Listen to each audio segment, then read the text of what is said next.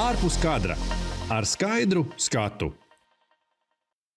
Raidījumu atbalsta Zvejas Vision Center un aizdevums LV.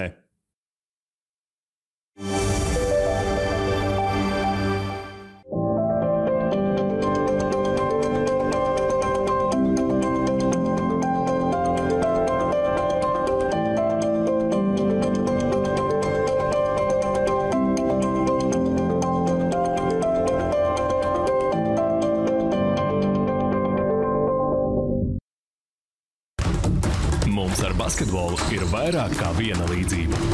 Spēlētāji saspēlē neiztikt bez drošības. Pirms spērt pirmo soli, dara apdomāt savu pozīciju un izaicinājumus.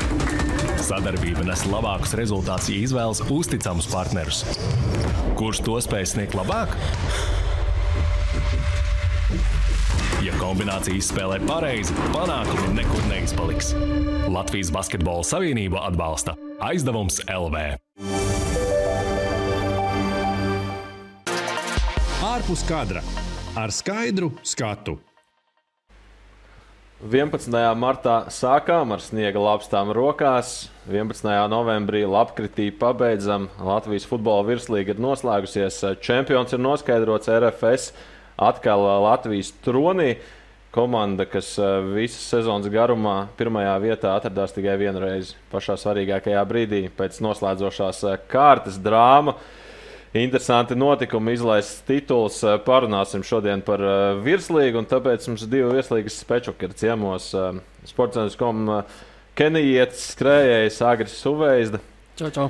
Un arī Arkādijs Birjuks, TV4 virslīgas balss. Man gribētu šo sezonu tā dēvēt, jo Arkādija Klautu pats arī bija saskaitījis. Tev sanāca kopā, ka tu esi nokomentējis no ar virslīgas klubu dalību, jo es pieņemu, ka tu tur ieskaitīji arī Latvijas kausa spēles. À, nē, to es uh, neskaitīju. Tikai virslīga. Tikai virslīga pie, Tātad- pie 6, bet pagājušajā gadā bija 60, pagājušajā gadā bija vairāk. 56 spēles no 36 kārtās. Tas sanāk, nu, teju, teju gandrīz sanāk uh, divas spēles katru kārtu. Jā, nu, teorētiski kā varēja vairāk, bet uh, gribējās arī iedot, lai uh, praktizējās aug jaunie sensori. Mums īstenībā arī aug.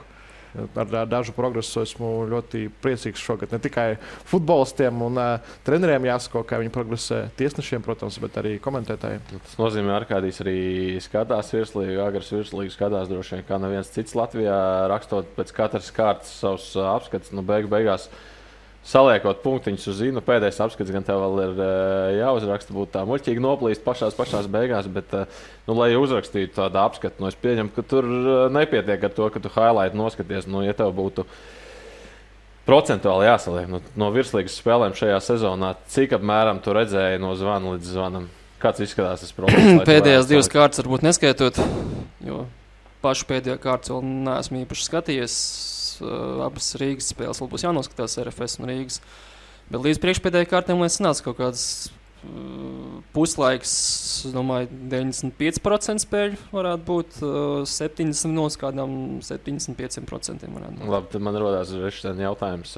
Kā tu izvēlējies tos 5%, kuriem tu neskaties? Nu, ja, puslaiku? ja tu zini, ka spēle beidzās ar uh, 5-0, tad tu principā saproti, ka tev galvenais ir paskatīties uh, katru puslaiku pirmās 20 minūtes, lai tu, pēc- lai tu saprastu, kāds bija taktiskais izvietojums, vai tur kaut kas ir mainījies un tam līdzīgi. Pēc tam jau tur principā pietiek, ka to vārtu noskatīšanas un tam līdzīgi. Labi, ieskriesimies, bet, uh, lai ieskrietos, uh, piedāvāšu jums katram uh, uzdevumu. Mēs zinām, dzīvojam tādā TikTok, Instagram paudzē. Droši vien pašiem arī tas, uh, tas laiks, kurā mēs spējam pievērst uzmanību tikai vienai lietai, ir krietni sarucis. Bet, uh, Nu, tieši tāpēc arī šis uzdevums katram būs atšķirīgs jautājums, un katram no jums es uzņemšu, tiešām es uzņemšu 30 sekundes katram. Uh, ņemot vērā, ka Arkādijs komentē šo čempionu spēli, 30 sekundes tev jāatbild uz jautājumu, kāpēc RFS šo sezonu ir čempions. Aiziet! RFS vispār nebija kritumu šogad. Jā. Piemēram, mēs pagājušajā gadā skatījāmies RFS seriālu cīņu par sapni. Tur ļoti daudz eh, Moras bija dusmīgs ģērbtuvēs pēc pārtraukuma. Pēc spēlēm sita pits ar roku. Šogad man liekas, ka labi, ja viena tāda spēle ir bijusi sezonas gaitā RFS, kur bija tā jādusmojās trenerim, jo daudz kas sanāca, ieļots eh, mehānisms, un tas strādāja līdz pat pēdējai kārtai. Bija pārliecība, ka RFS uzvarēs visas spēles līdz čempionāta beigām, nu, sākot ar kaut kādu Rīgas derbiju droši vien, un tā arī notika. Iekļāvies 30 sekundēs, nu galā galā 15 RFS spēlēs. Tu pats saskaitīji, tu biji nokomentējis. Nu, līdz ar to, ja ar kādiem šāds jautājums agrib, viņš spēja no, nojaust, kāds jautājums tev būs. Kāpēc Rīga nekļuva par čempioniem? 30 sekundes aiziet. Ja reiz man piedēs par Keniju, tad atbilde ir vienkārši Rīga visu laiku bija skrējiena vadība un RFS skrēja aizvējā. Vienkārši. Tad dzīties pakaļ ir vieglāk Nu, nekā. protams, to aizvējā, to uzreiz mazāk pretestība. ir. Bet, nu, kur, Bet, kur? nu, bet nu, ja nopietni, tad uh, ir galvenais iemesls uh, Douglas Aurēliju pēd, uh, Aurēliju pēdējā aplī 0 plus 0, Milušam Jojičam arī pēdējie divi apli vai pusotras aplis bija vājākie šajā sezonā. Pirms tam abiem diviem krituma sezonas laikā, es domāju, tur arī tā atbilde arī slēpjas visdrīzāk. Līderi pievīla beigās. Nu, beigās līderiem bija snieguma kritums, tomēr neizturēja Jojičs sūs piedu visu sezonu.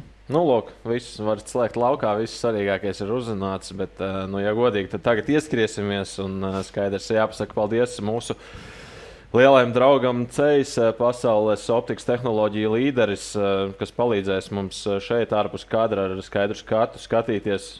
Skaidrāk, protams, eh, noņemt kaut kur rozā brīvs, kaut ko ielikt fokusā, kaut kur paskatīties arī uz mīnusiem. Nu, kā, jau, kā jau dzīvē, un eh, līdz ar to pirmā rubrika - zelta medaļa.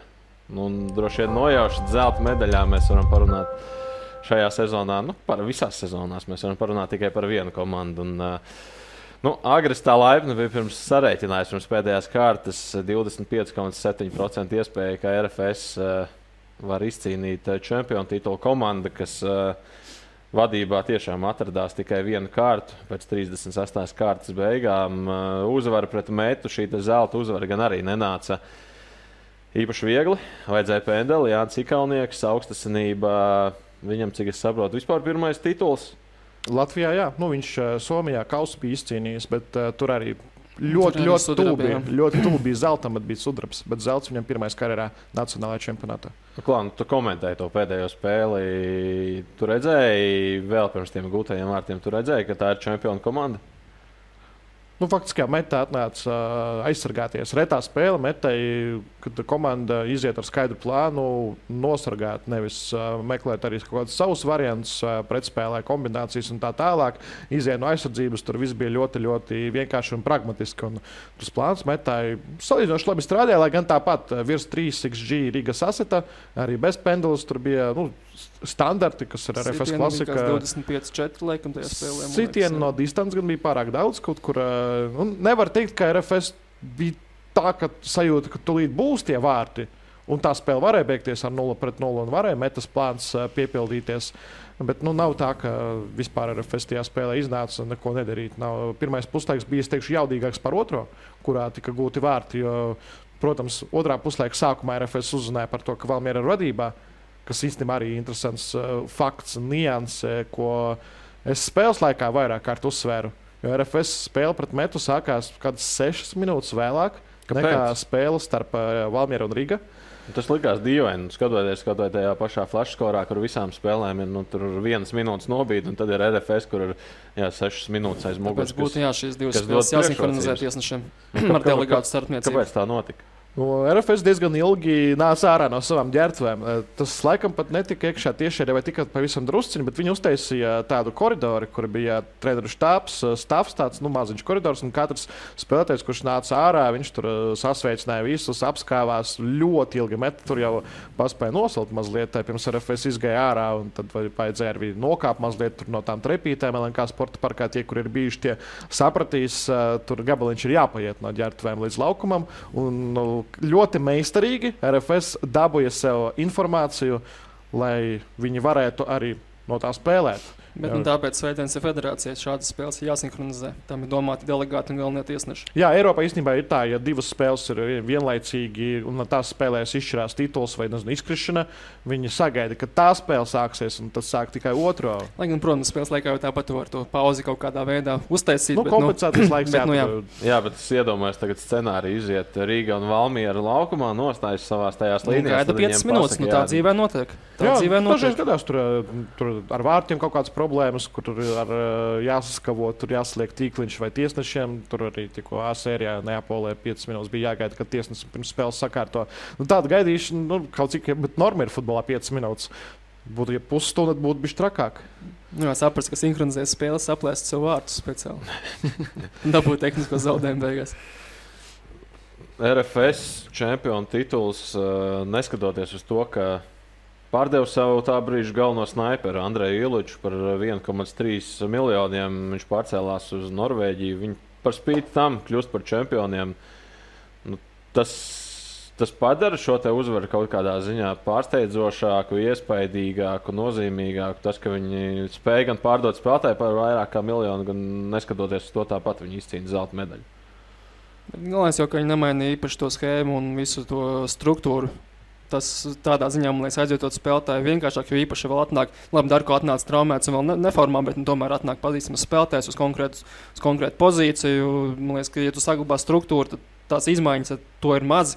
Īpaši tik daudz nejūt. Un RFS tādā ziņā arī nu, pieredzējušākā, vecākā komanda virslīgā, tā, domāju, ka salīdzinoši Tas, tas tomēr bija trūkums. Valmieras pagājušais gads, kad uzvarēja ļoti jaunu komandu, relatīvi tas tomēr tāds vairāk izņēmuma gadījums. Ir tomēr parasti jau tā pieredze, pieredze sastāva noturība.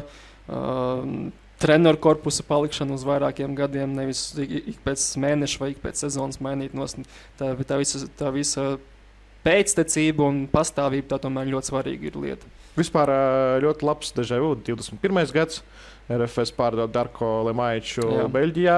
Un nav uzbrucēji. Nav uzbrucēji. Paņēma Iliču. Labi, kā atrada. Ļoti smagi bija. Bet šeit paspēja paņemt Darko pirms Iliču pārdeva. Tāpēc te jau bija drošība un nebija tāds satraukums un panika kā 21. gadā. Jo tobrīd tiešām nu, tur bija satraukušies RFS. Alternatīvas īsti nebija. Šķiet, ka, jā, jā, tas jau bija augusta beigas. Kur jau bija traumēts? Būtībā bija beidzies jau. Jā. Kā par šo tēmu? Un Lemaiču pārdeva, Oforu pirms tam uz Ameriku aizsūtīja. Uh, Iličs tagad uh, nu, izskatās tā ejošākā prece ir uzbrucēji, bet uh, nu, cik es saprotu, tagad uh, lasot to, kas uh, notiek ap RFS, ka šobrīd pat uh, nu, lielākais potenciāls spēlētājiem, kurus tagad varētu pārdot, ir aizsargi. Līdz ar to jautājums, vai, es, vai būs tā, ka kāds no aizsargiem tiks pārdots šajā starpsezonā? Nu, es teikšu, 0% varbūtība.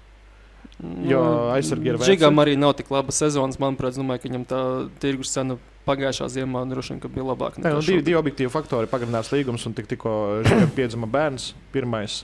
Nu, skaidrs, ja tev ir bērnam viens mēnesis, tu jā, jau esi iedzīvojies Rīgā kopā ar ģimeni, tu nepārcelsies nekur un nevadīsi bērnu prom.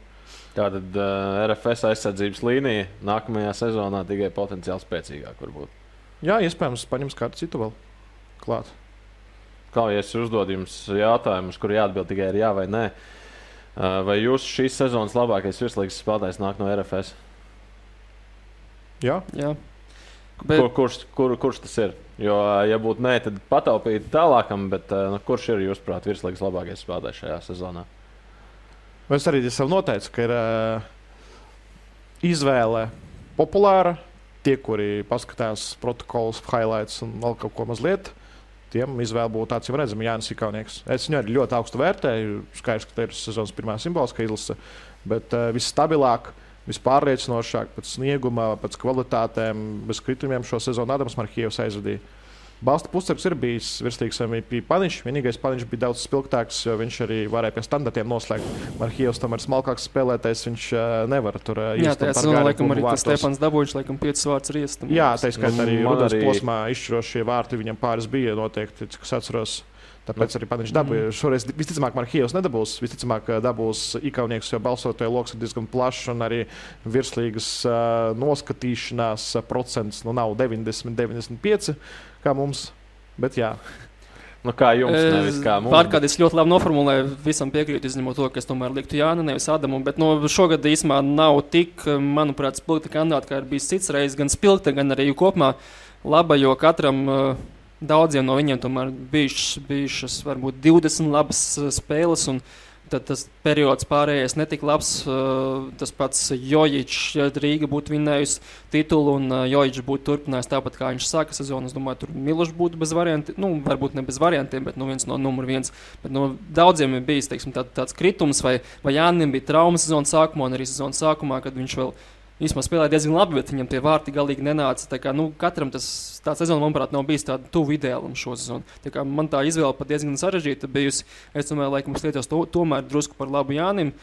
Bet, nu, izvēles vispār šo sezonu uh, man šķiet ka diezgan sarežģītas, jo tiešām vārdsarga pozīcija. Super sarežģīta. Tur es vispār nesaprotu, jo tur ne, nav vispār gan neviens vārdsargs top komandās bijis, kurš visu sezonu bijis pirmais numurs. Neviena nav. Top 5 komandās neviena tāda nav vispār bijis. Jā, Jā. jā. Visās nav bijis. Jā. bez izņēmumiem. Nu, Ozols laikam vistuvāk un Nils Puriņš, bet nu, tomēr. Nu, un uh, Nergals, jā, bet nu, viņi visi kādā brīdī pazaudējuši savu pirmā numuru pozīciju.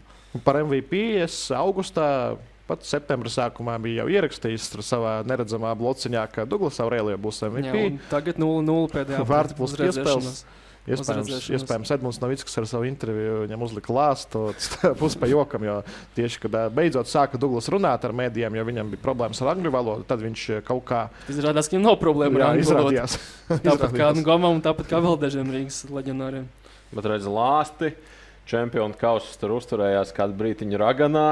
Jānis Kalnieks pēc titula izcīnīšanas piesauca, ka Rīga nav nekāda demona un viņa arī zaudē. Tagad mums tāda maģi, maģisks uh, noslēgums. Uh, līdz ar to nu, lecam, lecam uz uh, nākamo, nākamo rubriku. Nākamā rubrika - Cais lieli mīnusi. Rīga sezonu. Sezonas ievadā nebija pirmajā vietā. Pirmajā vietā bija uh, Auda pēc divām kārtām, un tad no trešās kārtas līdz 35. kārtai. Un iesauļojot pēdējā kārtā, Rīga pirmajā pozīcijā un beigu beigās kārtējā, jāsaka, kārtējā vilšanās. Un, tas, laikam, tas uh, karstākais jautājums šajā brīdī, nu, pirms kāda mēneša, kad uh, visi kliedz, uh, ka Dainam ir jāapsēžas, un Dainis teica, ka viņam nav krēsla. Tad nu, Stipičs vārds, Tomislavs Stipičs, tika piesaukts diezgan daudz. Nu, droši vien šajā te uh, novembra pusdienlaikā, pēcpusdienā, vakarā, kad nu, kurš skatās vai klausās, nu, droši vien uh, vairs neatradīsies neviens cilvēks, kurš Stipičs tur bija. Bet uh, vai Stipičs uh, arī pēc gada mijas, nu, precizējot, vai Stipičs nākamajā sezonā kad atskanēs pirmā vilpa un Rīgas sāks jauno sezonu, vai Stipičs būs turpat, kur viņš ir šobrīd, vai viņš joprojām būs komandas galvenais treneris. Man ir prognoze, ka Stipičs varētu palikt Rīgā. Jeb ā, Sergeja Lamakina drīzāk klubu sistēmā un būt kādā citā klubā, kā galvenais treneris. Varbūt arī Neudā, varbūt ā, nezinu, tur daudz klubu ir. Dublieros, Slovenijā ir klubs. Futzālā. Emirātos. Futzālā īstenībā būtu tā labs tāds uh, seja būtu komandai. Kā kamēr- tev šķiet, ko Stipičs Rikardiņu varētu tagad iemācīt? Es domāju, ka Škētels viņam varētu iemācīt ļoti daudz. Maksimums par asistentu tur stipiņš varētu sanākt futzālā. Zipiņš būs seja preses konferencēs, kamēr šķiet, Jā, īstenībā jā, tas varētu būt pat labs dots tādā ziņā. Bet tā, tu ar kādī saki, ka Stipičs varētu joprojām arī pēc gada mīs dzīvot kādā no Rīgas plašajiem dzīvokļiem, bet savā postenī drīzāk nē, nekā jā. Nu, es arī, ja Rīgas titulu nebūtu pārliecināts, ka Stipiņš paliks šajā amatā. Jo Eiropas, lai arī cik nebūtu brīnišķīgs vakars ar uzvaru par Kečkemetu un to scenāriju Pašu- sižetu, bet paši Eiropas bija ļoti nepārliecinoši. Tur varēja jau pirmajā kārtā izkrist pret Vikinguru, kas tik, tikko kļuva par ā, Islandes čempionu vienību. Visi teikt, nu, kas tas ir, kāpēc vēl Stipiņš ir ā, savā amatā. Plus arī kausa fināls, visi Rīgas derbija, nu, pēc snieguma, summa, summējot tur momentus, XG un tā tālāk. RFS bija pārāk, pat krietni pārāk visos Rīgas derbijos, izņemot uz rezultātu tablo. Tāpēc uh, es arī, nu, cik saprotu, nav tā, ka ar Stipiču viss ir sajūsmā, tur Rīgā vadība, un tur, tur, tur, tur nav pavisam pat tuvu tā. Tāpēc tikai laika jautājums, eh, kad eh, atradīs jaunu kandidātu, jaunu projektu, sāks būvēt iespējams ar citu stilu. Pat, eh, bet nu, spēlētāji droši vien ka lielākā daļa paliks. Tā ir man liekas, viegli to teikt, bet es neesmu īpaši bijis arī fans Stipičam iepriekš. Tāds sastāvs izvēles, manuprāt, brīžiem diezgan interesants. Nesot varbūt uz vietas, uh, būtu cits skats, redzot treniņus un varbūt kaut kādas ve ves veselības lietas nezinot. Bet, nu, kopumā man liekas diezgan bieži, pārāk bieži. Bija tādas, nezinu, pēdējā brīža tādas interesantas, iz, interesantas izvēles, manuprāt. Baba Bet- Musā. Nu, jā, un, Simbols. uh, bet, nu, jā, nu, ja mēs, ja tu atbildi konkrēti uz tavu jautājumu, tad, nu, zinot Rīgas vadības stilu, es domāju, ka maz iespēja, ka viņš paliks. Bet tas ir nevienam neprasot, tīri, tīri, tīri manas sajūtas. Un man sajūta būtu tāds, ka, nu, ņemot vērā to visu iepriekšējo stāstu, kā Audis arī pabeidza sezonu, es nebūtu diezgan pār, pārsteigts, ja mēs Somu redzētu pie Rīgas stūres. Bet nu, tas ir pilnīgi bez nekādiem incidentiem. Vienkārši, vienkārši tīri skatoties, izjūt no loģikas, kāda bijusi iepriekšējos gados.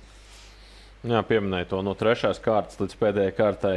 Rīga bija pirmajā vietā, beig beigās RFS 89, Rīgai 88 punkti, bet nu, vārdu starpība tur arī RFS gigantisks pārsvars un nu, Rīgai. Pēdējais apelsīns ļoti sarežģīts bija, jo pret audu izdevās pašā beigās eh, izraut neizšķirt. Tad uh, Daugopilī pat no 0-2 bija jāglābjas, un abas vārds izdevās iesist uh, kompensācijas laikā. Pret Supernovu no, šie 0-2 te... gan nebija jāglābjas, 0-0 bija un 2-0 beidzās. Nu, no 0-0 bija jāglābjas, jā. No 0 -0 nu, jāglābjas, no, no, jā, divu vārdu kompensācijas laikā līdz 90 minūtē bezvārds neizšķirts, un pret Supernovu gan bija jāglābjas, un pret Supernovu arī šie skandalozie vārti, tā viņas drīkst nodēvēt. Nu, tagad vairs uh, nav tik skandaloza, kāda tie varēja būt, ja Riga kļūtu par čempionu. Un tieši tur divi, divi punkti izšķirt. Tagad jau vairs var nomierināties. Antoniņš ir namodī pārkāpums, netika fiksēts. Mierīgākais droši vien šobrīd ir tiesnesis tās spēles, jo viņi, viņi kļūda vairs neko nešķīra. Kā, bet, nu, varbūt ne tieši konkrēti par šo spēli, bet par sezonu kopumā ienāca Latvijas futbolā trīs burtu kombinācija var vai nevar. Latvijas futbols var šobrīd vai nevar? Mums eh, tas var dot vairāk nekā ņem. Kādas ir jūsu pirmās sajūtas pēc sezonas noslēguma? Nu, tas iedod tik, cik tas arī ir spējīgs iedot ar savu kapacitāti, ar vienu spēli kārtā. Protams, ka daļa no potenciālajām kļūdām tur tika labotas. Laikam, sezonas sākumā skaitījām, nezinu, vai Gris turpināja to darīt, cik reizes mm. pamainīja lēmumu var eh, sezonas gaitā. Maz spēļu bija, bet tāpat pazuda tas statistika kaut kur pēc desmit kārtām, laikam pārtraukt. Bet, nu, jā, īstenībā, var pat spēles, nu, kopumā, man liekas, ka tās var spēles bija diez, diez, diezgan ok. Protams, bija tur kaut kādi interesanti lēmumi, daži, bet, nu, kopumā es teiktu, ja mēs ņemam vērā, ka gan iz visiem tiesnešiem tā pirmā nopietnā pieredze ar varu bijusi, tad, nu, vairāk vai mazāk. Tā, vien, tā viena spēle sev attaisnoja, bet tā, tā lielākā problēma ir tā, ka ir tikai viena spēle kārtā. Tur, tur ir gan mm, vienlīdzības problēmas, gan vienkārši tas, ka spēļu, spēļu bezvāra ir daudz vairāk nekā ārvaru un tā tālāk. Nu, piemēram, tagad, nu, piemērs ar pēdējo kārtu, divas spēles, kurās izšķirās tituls. Ja varbūt bijis uh, otrādi, uh, Hanzā un nebūtu bijis Valmērā, kas zina, ka varbūt kaut kas tur kaut kas mainītos, nav nejausmas. Uh, Bet pendelē būtu jābūt. Nu, jā, jā nu, ar varu droši vien, ka pendela būtu. Nu, jā, īsumā ar varu to pendeli laikam būtu pat iedot vieglāk nekā no spēles. Tā kā jā, nu, laikam nekas nemainītos. Bet, nu, jebkurā gadījumā, nu, šādā situācijā, kad tev ir divas izšķirošas spēles, cīņā par titulu, var būt jābūt abās divās spēlēs. Turklāt, ja mums šo zonu jau bija piemērs, kur bija vien, vienā laikam tikai kārtā bija divas spēles. Tā bija Valmiera Liepa un Riga RFS vienā kārtā spēlē, un tad abās bija. Jā, nu, bet viena kārta bija tikai divām spēlēm. Tad, principā, nu, parāda, ka mēs arī Tā kapacitāte bija uh, vairāk kā maza spēlēm, bet nu, labi, šeit ir piecas spēles vienlaikus, ka tie tiesneši visur ir, visur ir aizņemti. Tā kā, bet nu, kā, nu, šādā situācijā man liekas, ka ļoti prasītos, lai var būt abās divās spēlēs, vai nebūtu nevienā atkal, varbūt drīzāk. Bet... Nu, pirms sezonas tika teikts, ka šīs varas spēles tiks izlozētas. Tas kaut kādā brīdī mainījās, vai viņas tika nu, lozētas? Bija jau, bija jau klubi, kas negribēja savu varu. Stukums, man liekas, ļoti skaidri pateicis, ka viņi negribēja varu un negribēja maksāt par to. Nu, tukumā jau arī grūti būtu ierīkot var, ar viņu infrastruktūru, tāpat vēl par vairākām pilsētām. To pašu var teikt par vairākām. Jā, no nu, arī to var spēļu dalīšanā tādā ziņā, jā, pa komandām vienlīdzīgi tur nekas nesadalījās. Liepā, laikam, pat bija pārliecinoši līderi, jo viņi bieži vien pie sevis veda. Droši vien, ka varētu būt, jā. Nosponsorēt to. Tātad klubs apmaksā to, ka spēlē būs vara. Jā, daļa no ienākumiem. No, Daļā, jā. Nu, jā apmaksā. Labi, interesanti. Interesanti. Nu, klau, um, 74,3% bija iespēja, ka Rīga izcīnīs titulu pirms pēdējās kārtas, bet uh, maģiskajā Valmjerā neizdevās viņiem uzvarēt. Un, uh, nu, ja es sākumā prasīju šīs rubrikas sākumā par stipriņu, tad man nākamais lielais vārds, ko man gribās piesaukt, ir īpašnieka pacietības mērs Makins, kurš uh, joprojām ir arī melnajā sarakstā. Un, nu, Latvijas futbols turās uz šiem lielajiem vaļiem, varbūt tā viņus nodēvēt. Nu, jums nav bažas par to, ka kādā brīdī, kad komanda visu laiku paliek pie sasistas silas, ka kaut kādā brīdī arī varētu apnikt. Nu, bažas jau ir, bet nu, tā jau tā, man liekas, ir diezgan normāla situācija. Jebkur, nu, man liekas, gada 75 reizes esmu dzirdējis, piemēram, ka uh, Rumānijas FCSB īpašnieks miljardieris uh, Bekalī vai kā viņš aizmirst, kā viņš sauc pēkšņi. Viņš man liekas, ka 75 reizes gadā pasakā, ka viņš ies prom tūlīt nu, šī pēdējā diena, kad es šo klubu vadu, jo īpaši pēc tiesneša lēmumiem kā reiz. Bet, nu, tā, man liekas, tā nav laba, bet nu, tā, diemžēl, ir normāla situācija futbolā. Vispār sportā. Jā, pazīstu vienu telpu futbola klubu īpašnieku, kurš līdzīgi arī 70 reizes gadā pasakā to pašu. Bet tagad spēlēs pret Barcelonu Champions League kvalifikācijā. Uh, bet ne, nu, Lamakins un Riga FC tur sadarbība ļoti cieša caur ģimeni, caur sievu un bērniem. Tāpēc uh, nu, Riga būtu klubs, par kuru pat šobrīd vismazākās bažas. Es domāju, ka drīzāk viņam bažas varētu rasties varbūt pat tad, kad viņš būs kaut kādus savus mērķus futbolā izpildījis. Šobrīd m, mm, visi tie klubi vēl ir kā ietekmēs tiem mērķiem. Rīga notiek uz grupu turnīrā, Pafos pie tā. Pie Eiropausiem arī vēl neteiktu, nu, ka Eiropas pat nav tas, kas ar Pafosu ir apmierinās. Bet, nu, principā, jā, nu, uh, kad varbūt izpildīs tos mērķus, un kad tās motivācijas varbūt kļūs mazāk, tad varbūt pat drīzāk vairāk vajadzētu bažīties. Manuprāt. Tāpēc sekojam līdz Slovenijas čempionātam. Jā. Un, uh, Citādi ir līderos teikt, vai kooperatīvs uh, gāja priekšā? Pirms nedēļas vai divām bija. Es tikai atceros, ka viņi pārdeva, pārdeva ar Jeru treneri kādam Francijas klubam. Jā. Tas bija jaudīgi. Bordo.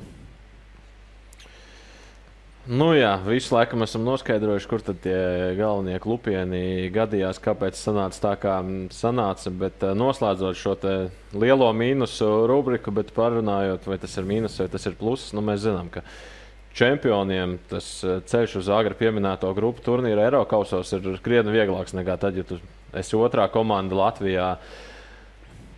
Kas no jūsu skatu punkta bija izdevīgāk, ka Rīga kļūst par čempioniem tieši no Eiropas turnīra? Nu, Matemātiski mēs arī diezgan acīm redzam, ka Rīgai būtu vieglāks iespējas tikt. Bet no RFS arī nu, viņš šobrīd ir uz tādas robežas, vai viņi būs izsētie vai nebūs izsētie.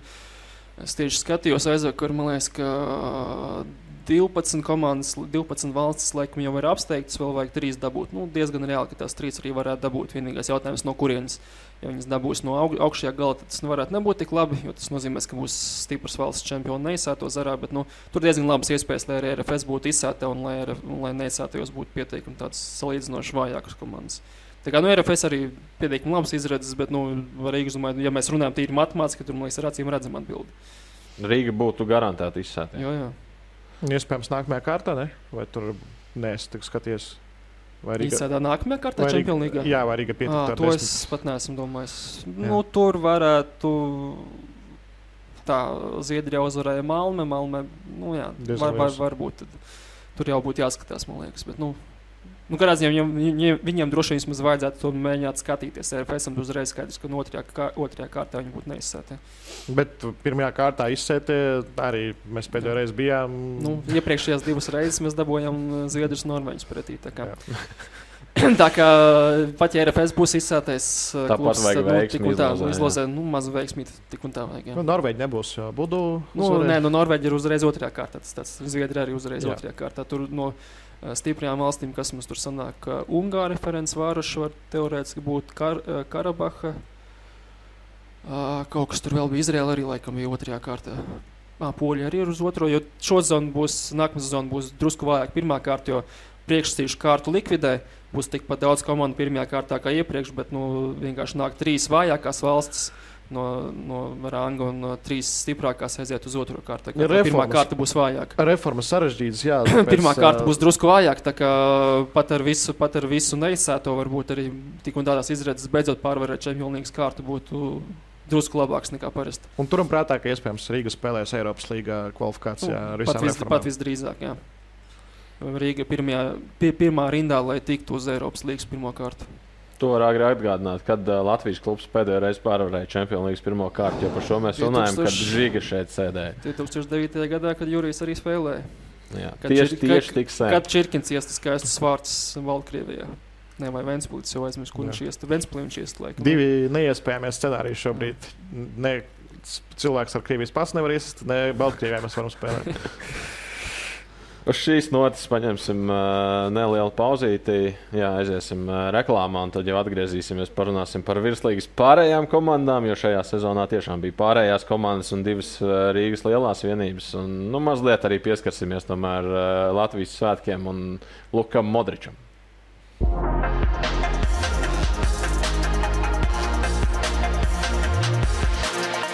Ārpus kadra ar skaidru skatu. Raidījumu atbalsta Zvejas Vision Center un aizdevums LV.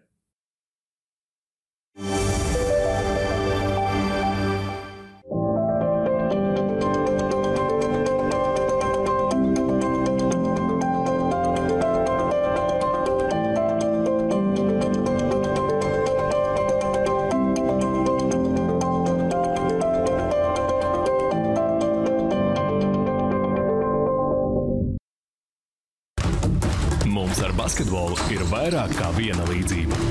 Spēlētāji saspēlē neiztikt bez drošības. Pirms spērt pirmo soli, dara apdomāt savu pozīciju un izaicinājumus. Sadarbība nes labākus rezultātus, ja izvēlas uzticamus partnerus. Kurš to spēj sniegt labāk? Ja kombinācija izspēlē pareizi, panākumi nekur neizpaliks. Latvijas Basketbola Savienība atbalsta aizdevums LV.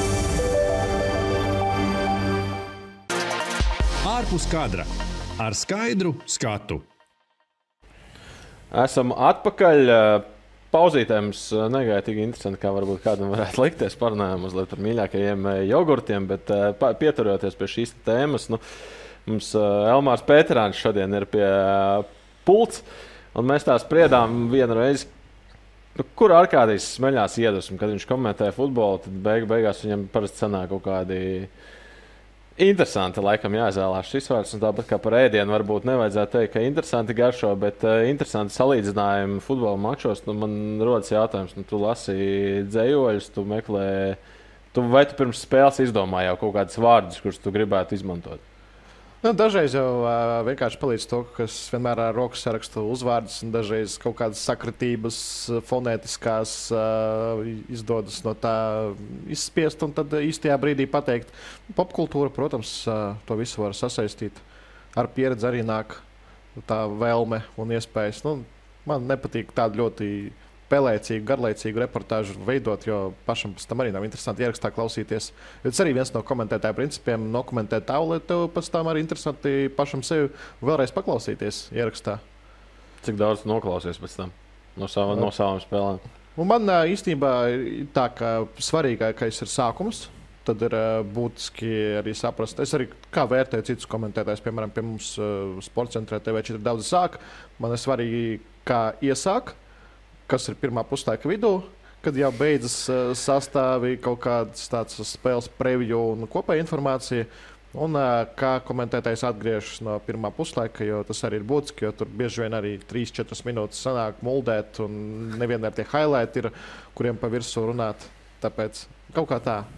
Klau, bet uh, nu, man komentējot hokeju, vienmēr ir tā, ja nu, gribās aizdīt to perfekto spēli, bet tad, kad tu pārsakies, tad uh, reizēm tas galvā nosēžas un tieši tāds sev, nu, tā pie sevis lamāt par to, un reizēm ir tāds, ka tagad jau vairs nav ko zaudēt, un tas atbrīvo. Nu, kā, kā ir tev, tad, kad tu pirmo reizi saputrojies? Tā ir, tā ir. ā, Tev, tev kaut kā ļoti ātri jāpārvar šis ā, dusmas uz sevi, vēlme sevi sist.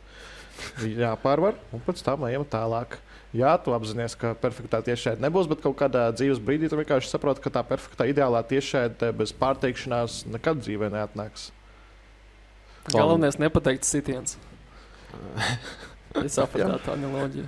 Nu, hokejā tas man ik pa brīdim bija gadījies, bet nu, es neatceros, kad pēdējo reizi komentēju. À, atceros, komentēju šobrīd divas aktuālākās latviešu komandas uh, pusfinālā Šveicē. Bīla pret Cīrihu. Nu, vot, plašs profils speciālists, bet uh, pabeidzot šo komentēšanas atkāpīti nelielo. Vieglāk ir komentēt uh, virslīgu vai Itāliju, piemēram. Kas tev laikam šobrīd ir tas galvenais mai, maizes darbs? Un Itālijā man ir pusotrs gads, uh, virslīgā man ir uh, astoņi, laikam, deviņi, ne astoņi gadi. Skaidrs, ka visi virslīgas spēlētāji ir izauguši manu acu priekšā, reti kurš ir spēlējis virslīgā pirms es sāku komentēt. Tāpēc uh, nav tā, ka man nav ko pastāstīt virslīgas mačā. Itālijā vēl es esmu iepazīšanās stadijā, lai gan arī tā bāze ir gan liela sakrāta. jo Pagājušajā gadā bija 90 spēles, tagad jau arī katrā kārtā trīs spēles vienmēr sanāk. Tāpēc arī tā bāzīte ir sakrāta. un Es varu daudz vārīties par un ap, atceroties, kā bija agrāk un kā ir šobrīd, un kā kurš ir progresējis vai regresējis. Un līdzīgi arī virslīgā Jo var, var stāstīt, protams, biogrāfijas, bet man patīk redzēt to progresu vienmēr mačā un izcelt to, ka kāds ir progresējis, kā tieši pretēji kā Duglas Aurēlija pēdējā aplī 0,0 dabūjis. Labi, ejam. Nu, mazliet jau izgājām, bet rubrika ārpus rāmjiem, bet ārpus uh, divvadības rāmjiem. Uh, virslīgas noslēguma tabula man šeit arī acis priekšā. Mm, RFS un Rīga, protams, ar lielu atrāvienu, un tad nāk pārējie. Audai pirmoreiz bronza. Valmiera izpārdevuši čempionu sastāvu beigu beigās 4. vietā, Liepāja 5. atkal bez eiro kausiem. Tālāk nāk. Nu, teikšu, laikam, mans lielākais pārsteigums šajā sezonā ir Jālgava 6. tālāk Daugopils, Tukums, Meta un uh, Supernova. Beigu beigās. Uh, saliekot šīs komandas šādā secībā, nu, ka, kas jums ir lielākais pārsteigums? Es pieminēju, Jāgauta, man uh, nedrīkst atkārtoties. Uh, kas ir ārkārtīgi lielākais pārsteigums? Nu jā, tiešām, ja nedrīkst atkārtoties, uh, tad lielākais pārsteigums, lielākais pārsteigums droši vien ir Supernova un desmitā vieta. Jo raugoties pirms sezonas komandas sastāvā, komplektācija, pieredzējušās sejas, arī vietējos futbolistus, kurus Supernova paņēma īrē.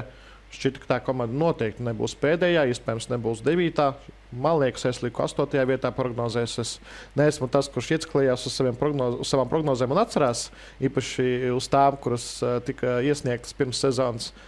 Bet jā, tas bija pārsteigums, ka Supernova vairākos mačos arī pret sev līdzvērtīgām komandām, pret Daugopili, pret Jelgavu, uh, bija ļoti nekonkurētspējīga. Otrais uh, sezonas uh, nogrieznis un uh, pēc leģionāra atnākšanās arī vajadzēja divi mēneši, lai tie leģionāri iedzīvotos. Un, nu, pēdējās 5, 6 spēles jau bija solidāks. Ja šāda komanda būtu no paša sākuma, atkal var spekulēt, tad Spurnova droši vien neizkristu. Uh, Tagad mums arī nezinām, vai, izkrist, vai izkritīs, jo vienmēr var kaut kas tur iejaukties, kaut kādas organizatoriskās lietas, bet pēc sportiskā principa izkrita. Un pārsteigums jā, ir tāds, ka pat ar visu to, ar visām tām problēmām, ir tik maz punktu beigās. Ja nedrīkst atgādāties, tad meta, bet uh, tās visas trīs laikus varētu nosaukt, jo mēs salīdzinām ar to, ko es biju domājis un gaidījis. Uh, pavasarī, bet uh, visi trīs dažādi gadījumi. Uh, Jēlgavu tur uzreiz var atzīt, ka absolūti novērtēja par zemu šo komandu. Uh, daudzu debitantu spējas un konkurētspēju virslīgā. Vienmēr patīkamāk ir kļūdīties uz, nepa, uz, uz novērtēt pa zemu, nevis novērtēt par, par augstu, kas nāca supernovu metu. Tā kā Jelgava noteikti numur viens. Uh, uzreiz var pateikt, ka ja šo, ja šo pašreizējām zināšanām sezonas sākumā liktu pilnīgi citā vietā Jelgava nekā es viņu ieliku, ieliku pārdēs no šā desmitajā vietā. Uh, komandu, kuru ar pašreizējām zināšanām es liktu joprojām sastāvēt sezonas sākumā, tā ir Meteo. Manuprāt, pēc sastāva, pēc pieredzes, pēc uh, lī, līniju līdzsvara un, man liekas, nu, gan arī pēc visa Meteo komandu, kurai nu, būtu jābūt vismaz sastajā vietā. Bet tas, kā komanda sabruka sezonas vidū vasarā, nu, man vienkārši neizskaidrojami. Tas ir, jo, bet, lai gan pēc, kā, nu, arī mēs atgriežamies pie tā, ka G, bet atkal, nu, meta nemaz nebija tik slikta, bet nu, tā vieta tabulā beigās nu, katastrofāli zema ar visiem punktiem, un pēdējie divi apli ļoti vāji. Supernovs savukārt ir cits stāsts. To es saucu par tādu apzināto risku. Tā kā es tādu fantaziju, piemēram, daru spēlējot bez Salāha un Holanda, ļoti apzināti to darot. Supernova. Uh, tur uzreiz bija principā, skaidrs, uh, ka tur ir milzīgas atšķirības pa līnijām. Tur, izņemot Oļegu Laizānu, nebija vispār neviena centra pusarga. Nu, labi, pat ar Kēju varbūt var skaidrot, kā centra pusarga, bet viņš tomēr vairāk tāds uzbrukošāk tipu spēlētājs. Tur uzreiz bija skaidrs, ka Tur dažas līnijas daudz, daudz, daudz stiprākas nekā, nekā piemēram, vidējās līnijas centrs. Un, uh, tad bija jautājums, piemēram, tiem pašiem pieredzējušiem spēlētājiem, Orļiks Lēdnants varēs aizdīt tikpat labu sezonu kā iepriekšējo, vai Edvards Višņikovs aizdīs tikpat labu sezonu kā iepriekšējo. Es tomēr biju rēķinājies, ka tā būs, bet uh, abi divi vēl daudz citu spēlētāju aizdīt daudz vājākas sezonas nekā viņi to izdarīja. Tas vairāk bija tāds apzināties risks, kas neataisnojās. Uh, bet uh, novērtēšana pa zemu tas ir neapšaubām no manas puses, par ko šobrīd Jelgava atvainojas. Nu, un, bet meita atkal, nu jā, pat tre, trešajā līgā šo zonu sekots mazāk. Pirmajās trijās līgās meta laikam ir viss, viss, viss, viss lielākais. Uh, negatīvais pārsteigums, vilšanās droši vien tā teikt. Un trešajā līgā man ir vilšanās, ka Jēkabs Lagons ar Kauguriem netika fināla turnīrā. Iespējams, tur arī nostartēja zemāk par savām spējām. Jā, jo mēs katru gadu, piemēram, tur varētu runāt par metu, ka tur ir jaunākā, tur ir latviešu ļoti daudz un tā tālāk. Tad šo sezonu uz tā otrā ešalona fona, nu, gandrīz visos rādītājos metē, it kā uz papīra būtu jābūt numur viens. Jaunākā, piemēram, sezonas beigās. Bija Dāngopas, lai gan labi sezonas griezumā meta tāpat būs vidēji jaunākā komanda, bet nu, sezonas beigās jau Jālgava Dāngopas bija jaunākas nekā meta. Pier, par pieredzi mēs vispār nerunāsim. Pieredze tur jau ir mm, top 4, man liekas, nu, kvantitīvā līmenī. Tā kā me, par metas šo sezonu man diezgan liela, liela vilšanās ir. Jā. Tu pieminēji tos uh, maģiskos septiņus burtus, fantāziju. Kā jums gāja šajā sezonā? Jo, cik es saprotu, tu ar kādīs uh, pēdējā kārtā uztaisīji Rīgu. Jā, nē, nu, bet, Bet apzināti to Rīgu apzināti, jā, es Tu uztaisīji no, notankoju Nopietni! no pirmās uz otro vietu. Kāpēc? Jo balvu fonds Playstation 5 ir par otro vietu. Kas bija pirmā Pirmā vieta? vieta ir ceļojums uz Latvijas Nu, spēli. jā, viņa māsa arī vairs nedos komentēt pēc tā. A, kur tu liksi Playstation 5? Negribu pārdot, sarunāsim. Galvenais, ka viņam Es ir varu sanāca, ceturto- Ceturto pārdot. ar kādīs notankoja, bet viņš trešo vietu atsteidza par vienu punktu. Nu, tik perfekti notankot ir jāmāk. Bet kā, kā izpaudās tava tankošana? Nu, cik daudz tu izdarīji, lai tu paliktu otrais? Cik tev bija Nu, jāsamaina? es izdomāju, ka es neko nedarīšu atstāšu iepriekšējās kārtas sastāvā. Nu, tur uh, Dio bija, nu, labi, tur no rezervistiem. Nu, kaut kas tur būs, bet laikam otrā vieta paliks par 99%. Vēl pamainīsies punkti, no, rezerv, no rezervēm nāks. Bet, bet tad, eh, ko es uzdarīju, izdarīju, izdarīju nu, uzticējos eh, Rīgas aizsardzībai, uzticējos Rīgas un RFS aizsardzībai. Lai gan es biju pārliecināts, ka vismaz viena no komandām ielaidīs tos vārdus, un tas būs uzreiz eh, mīnus 8 punktu fantasy. Un es nepaņēmu Dodo, kas īstenībā bija tāda ļoti acīm redzama Es paņēmu, bet es paņēmu doju vietā, tā kā neko man tā izvēle beigās neiedeva. Jā, man no liepājas bija tikai diskvalificētais Dio. Uz pēdējo kārtu. Jā, man bija kaut kāda laikam 20. gada kofertējuma redakcijas līgā. Nu, ārkārtīgi, protams, pirmais Edmunds bija kaut kāds 15, 20 punktus priekšā, laikam, tā kā redakcijām trešā vieta, bet svarīgākais man bija uh, cits, uh, cita ieskaita, kur man ir otrā vieta. Tā kā Tur, tur, O- Ogres atklātais nē, čempionāts. tur ir uh, finansiālā ieskaita, tā kā tur bija svarīgāk tiešām. Finansiālā, nu, ar kādiem arī bija finansiālā ieskaita. tikai Jā, jo tā naudā, man, bet graudā. Tā, tā man būtu žēl maksāt to, tos uh, pāris simtus. Varbūt pat ne pāris, kas tagad cik tur maksā Playstation 5, bet tā par 0 eiro, 0 centiem. Jā, bet šī laikam ir pir- pirmā kārta, kad es pat tūmā nebiju top 3 nevienā kārtā. Pirmā sezona, kad es nebiju nereiz top 3, man liekas. Un speciāli tiem, kuri komentē komentāros sports.com portālā, žurnālisti neizmanto nekādus insidus, lai fantāzija dabūtu punktus, eh, jo arī tos nu, īstenībā likt lietā nav iespējas. un Daudz no tā tāpat tu neiegūsi. Tā kā nē, es nerakstīju nevienam, nekad eh, neprasīju par to, kurš trāmēs, kurš ne. Jo daudz kam var izsekot vienkārši skatoties spēles. Ja tu redzi, ka spēlētājs saķer potīti vai vēl nedod dievs ceļgalu, Es vienkārši salieku, gaitā. salieku, salieku sastāvus un taisu transferus, tad, kad ieraugu pirmās, pirmās spēles uh, sastāvu. Jā, plus arī pirmās, uz pēdējām divām kārtām, arī visām piecām spēlēm var zināt sastāvs un salikt balstoties jau uz tā. Tas obligātais precizējums, jo zinu, ka pirmajās sezonās tīpaši cilvēki par to bija dusmīgi. ka Žurnālisti, klubu pārstāvji, apskatnieki kaut kur ļoti augstu fantāziju. Viņi taču dabū, izmantojot savu amatu, papildus datus un informāciju. Bet paši futbolisti arī nespēlē. arī, Kaut arī spēlē. jā. tur daži atzīstās, ka viņi paši sevi liek par kapteiņiem. Jā. Pašā sākumā atceros, bija jautri, kur tur Krišs Kārtiņš ielika sev par kapteini, dabūja sarkano. Tur bija daudz, daudz, daudz humora. Starp citu, man liekas, ka pirmajā sezonā tas bija kaut kā diezgan augsts. Man liekas, daži spēlētāji. Savaļnieks. Sa- Sava- Savaļnieks Savaļnieks. bija ļoti augsts. Jā, Karas šausmas, man liekas, arī jā, labi jā spēlē. kā, kara ļoti bieži, man liekas, kaut kur augšgalā. Tagad Nu- par futbolistiem es pat neskatījos, kurš ir visaugstāk, bet vai tik ne tas pats Savanieks atkal? Nu, lūk, ar kādīs tankojās fantāzija. Izgājām jau cauri vietām, no Auda 3. Ļoti, ļoti spēcīgs noslēgums. No pēdējiem 12 punktiem viņiem izdevās paņemt 10. Tālāk Valmiera bez absolūti lielākās daļas savu pagājušās sezonas vismaz uzbrukuma līderu, un tad 5. vietā bez Eiropausiem. Uh, Nu, es saku, ka Rīga nekad nebūs gatava, tad vai futbola klubs Liepāja kaut kad būs gatavs. Jo vasarā tur piezemējās reizes no Senegālas, uh, un tagad atkal uh, Tamas atkal pēc pēdējās spēles jau Jā, jā atkal ka stāsta rīt, to, rīt jau 15 pārbaudām. jā, viss sāks, sāks no gala. Nu, kad Liepāja tiks pabeigta? Tu jau pārbaudas spēli notiek, cik saprotu, tagad Liepājas Jā. Olimpiskajā, ne, bet manēžā iekšā. Viņš teica, pēc pēdējās spēles, ka rītdien jau ir pirm, pirmā. Pirmā vērtīšana 15 kadriem. Nu, dažreiz uh, haoss var nest kādu labumu, bet uh, liepais gadījumā tas haoss, kas bija uh, gan ar uh, spēlētāju rotācijām, ienākšanu, gan arī ar uh, Nu, to stratēģiju. tas, ka viņi paši īsti nezina, kādu virzienu viņi grib ņemt. Viņi to virzienu maina ik pēc desmit dienām. Man šķiet, Tamas spēles virzienu maina ik pēc 15 minūtēm ar savām dubultajām maiņām. Bet arī bez tā, pat ja mēs uh, noņemam no stūra spēlētāju maiņas, un to mēs paskatāmies tikai uz to, kas notiek futbola laukumā. Nu, Liepa nedemonstrē labāko futbolu, ļoti zema aizsardzība pret, uh, pret līdervienībām, un gan uh, primitīvs futbols pret otro ešelu. Nu, Tās spēles nebija baudāmas, liepais spēles Nu, skatīties Liepājā grūti. viens medaļu līmeņa spēlētājs. uh, Atļaušos tomēr teikt, ka neviens neapvainosies, un tas ir Dodo. Neviens cits īsti tam līmenim, manuprāt, šobrīd neatbild.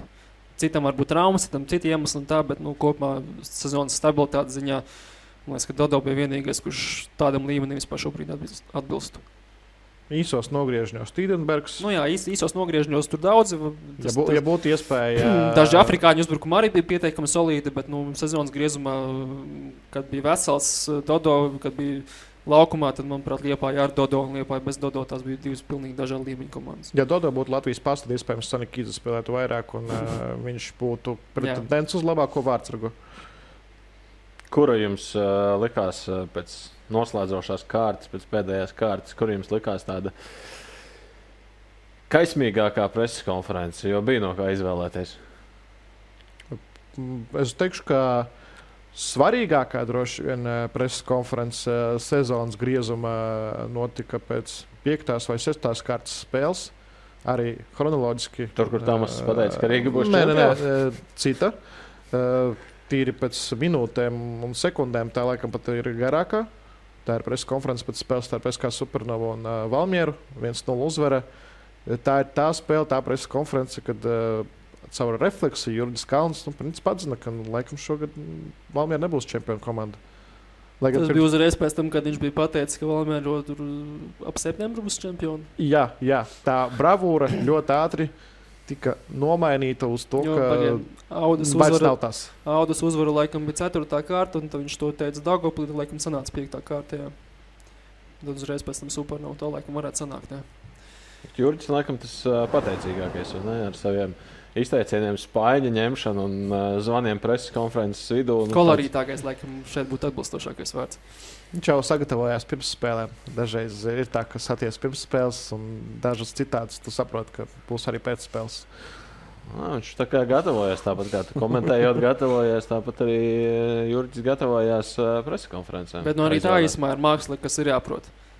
Gan Mm. mm. runāt, uh, sev pasniegt auditorijai, faniem, žurnālistiem, bet otrkārt, nu, ko Jurģis varbūt ļoti bieži uzsver, ka viņš preses konferencēs, caur preses konferencēm runā ar savu komandu. Arī tas ir jāmāk. Nu jā, cerams, ka futbolists ne tikai fantāziju spēlē, bet arī preses konferences ieslēdz uh, pēc, pēc saviem mačiem. Nu, virslīgai būsim izskrējuši ātrā solī cauri, un drīz jau viss sāksies atkal no jauna. Bet uh, šajā nedēļā Latvijas futbola izlasē ir uh, spēle sarkanbalts sarkanajā datumā. 18. novembrī pret Horvātiju savā laukumā. No ātri, ātri izējām cauri, kāda ir tā mm, jūsu prognoze. Atceramies, Horvātijā dabūjām diezgan smagi pa biksēm, un kritika vēlās no visām pusēm. Nu, kā, kā būs tagad? Jo mēs jau pirms tam pārmijām pāris vārdus. Nu, jūs piesaucāt to, ka gaisa temperatūra Horvātijam noteikti nepatiks. Un futbolam arī droši vien futbola kvalitātei arī tā Mums jau nepatiks. nepatiks, jo tikko vēl bija uh, virslīgas pēdējā kārta 7 grādos, tev uzreiz būs spēle mīnus, mīnus vienā, varbūt grādā, vai cik tur vakarā tajā dienā sanāks. Tā kā kausa finālā, laikam. Uz fināla, man liekas, ka bija daži plusos. Daži grādi plusos man šķiet, ka bija. Bet ne, nav arī. Bija bet daži plusos, bet toties- bija diezgan arī Jā, bet, nedo, bet nebūs laikam tik augsts, kā bija pret austriešiem. Mēs laistīsim laukumu. Jā. Nu, temperatūra, jā, nu, nezinu, vai tas būs. Tad ļoti noteicošais, noteicošais ir tas, ka Horvātija nav tik jaudīga un mega izlase, no kuras tur Jā, un jābežās. tieši šādā spēles stilā ļoti pietrūks Petkovičs. Ļoti. Jo Petkovičs arī atceramies, guva divus vārdus. Ja? Rīgas spēlē tiešo, Šķiet, ka- tiešo brīvstienu, un tam arī pirmajā puslaikā. Laikam, jā. Jā, divas vārds. Un Perišičam bija viens plus viens, laikam, tajā mačā, kurš arī nebūs. Kurš savaļniekam droši vien kādu nedēļu rādījās murgos pēc tās spēles. Prognoze.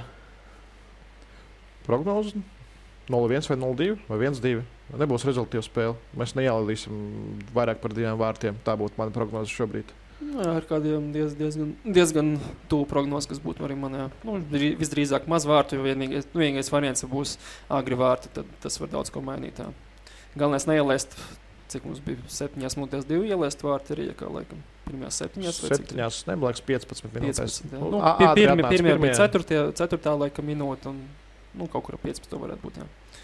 Katrā ziņā, ja neielaist agrus vārtus, tad droši vien, ka daudz vārtu tajā vakarā nebūs. Nu, Var arī, protams, cerēt uz neizšķirtu tajā spēlē.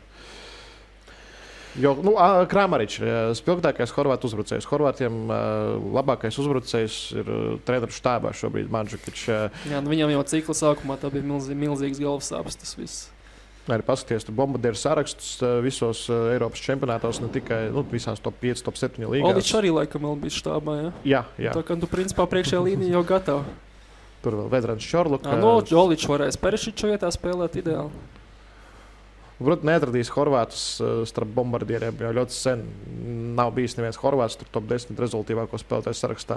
Tā uz sitienu nu, nevar atcerēties. Jā, dažiem tur gadās spilgts sezonas. Bet, piemēram, uh, izcauc uh, Lašiču, Pašaliču, man tuvākie spēlētāji no A sērijas, bet neviens ne otrs. Uh, Tur viņi pat konkurē par vietu pamatsastāvā. Viņi nevar tikt iekšā. Pat tad, kad sanāk viņiem spēlēt, viņi neko nerāda. Lai gan uzvārdi kā dzirdēti, ir spēlējuši arī Anglijā, kā Vlašičs un arī Pašaličs ir bijis. eh, Labos Atalanka, Atalanta laikos guvis vārtus Čempionu līgas ceturdaļfinālā, bet uh, tie ir tie spēlētāji, kuriem Horvāti cer, ka viņi iedos pienesumu, bet čempionātos viņiem ir gana švaka situācija savos klubos. Labi, Apaļojoties nost, pēc tam vēl cikls mums noslēgsies pret Horvātiju, pēc tam vēl pārbaudas spēle pret Poliju. Un uh, Dainis Kazakevičs jau ir izteicies, ka nu, pretinieks viņam pārbaudas spēlē nevisai nepatīk, jo pārbaudas spēlē viņš nevarēs pārbaudīt spēlētājus. Jums tas nešķiet uh, dīvaini. Nu, tā, tāds tieši jautājums, uh, cerams, arī tieši atbildes. Es gan neatceros, vai tiešām viņš teica par to, ka nevarēs pārbaudīt. Kaut ko viņš, viņš jau pārbaudīs, jebkurā gadījumā. Viņš vienkārši vēlējās uh, vājāku pretinieku. Bet uh, dabūt to ļoti sarežģīti, jo visi pārējie spēlē, visi pārējie pretinieki, arī tā skaitā gandrīz visi vājie pretinieki. Tāpēc Polija bija variants, kas īstenībā uh, jau ļoti sen tika atrunāts, cik es zinu. Un ļoti ilgi vajadzēja gaidīt paziņojumu, ka tā spēle būs. Tā spēle būs Varšavā, Dovas stadionā. Atkal uh, izbaudīs gan futbolisti, gan fani. Cerams, ka atbrauks. Citu Latvijas izlase nebūs izlase, kurā būs, kurai būs lielākais spiediens tajā mačā. Jo nu, poļi šobrīd ir tādā psiholoģiskā bedrē un zem spiediena, ka viņam tā spēle arī saka par spēlētāju pārbaudīšanu. Es domāju, poļi tur neko īpaši nepārbaudīs. Spēlēs, spēlēs tā, lai savās mājās uzvarētu. Jo Gads, gads, gads drausmīgs polijas izlasēji, uh, pat ar uzvaru par Čehiju viņi var to neuzlabot. un Neizskatīt ārā no grupas. Gatavoties pārspēlēm, iespējams, par Igaunijas tur rēķināt. Tad, jā, jo tā beigās in- interesanti sanāk, ka tas nebija vien tādu nolūku taisīts, bet beigās sanāk, ka visdrīzāk poļiem šī būs kā gatavošanās, kā treniņš eh, citam Baltijas pretiniekam. ar tā. Tur tā laikam bija ticamākais variants. Jā, nu, tur arī var. Uh, Horvāti netiek, un Horvāti spēlē pret Igauniju. Viņi arī var patrenēties pret Latviju. Tur, tur ļoti, ļoti viss uh, fāzes sacensībās Tā mēģinās. kā Igauni mūsu spēles skatīsies novembrī droši vien. Mēs arī skatīsimies, un ar to arī liksim punktu. Agris Suvējas Darkādijas eh, Birjuks bija atnākuši ciemos uz ārpus kadra ar skaidru skatu. Un, eh, jau nākamajā nedēļā, nākamā epizode, un tur būs eh, jāpadomā pāris gājienus uz priekšu, jo parunāsim par šāhu. Un pat ja tie, kas nezina, mm, kā kustās zirdziņš, piemēram, tāpat būs droši vien ko saklausīt, būs savi skandāli, būs. F- FS Jelgava viens no treniņa elementiem ilgāku Šahs. laiku bija šachs, šachs spēles. Tā sarunas laikā varēsiet uz to lietu. Ā, Arī to, arī to mēs noskaidrojam. Jums gal galā tur šāda profesionāls, tā es nodēvēšu. Būs ciemos. ā, Jā, paldies, ka atnācāt. Paldies, ka parunājāt par virslīgu. Un, cerams, ka 24. gads Latvijas futbolam būs kopumā būs tāds dzīvelīgāks. O, jā, Eiropas turnīram jābūt. grupu turnīrs. Cerams. Iespējams, pat divi. Grupa tur ir. No nu, ar kādiem jau šādi pa mākoņiem. nu, divi droši vien drusku daudz, bet nu vienu vajadzētu. vienu vajadzētu. Grupa turnīra. Labi, liekam punktu uz tikšanos jau nākamajās reizēs. Paldies, ka atnācāt. Slabu! Čau, čau.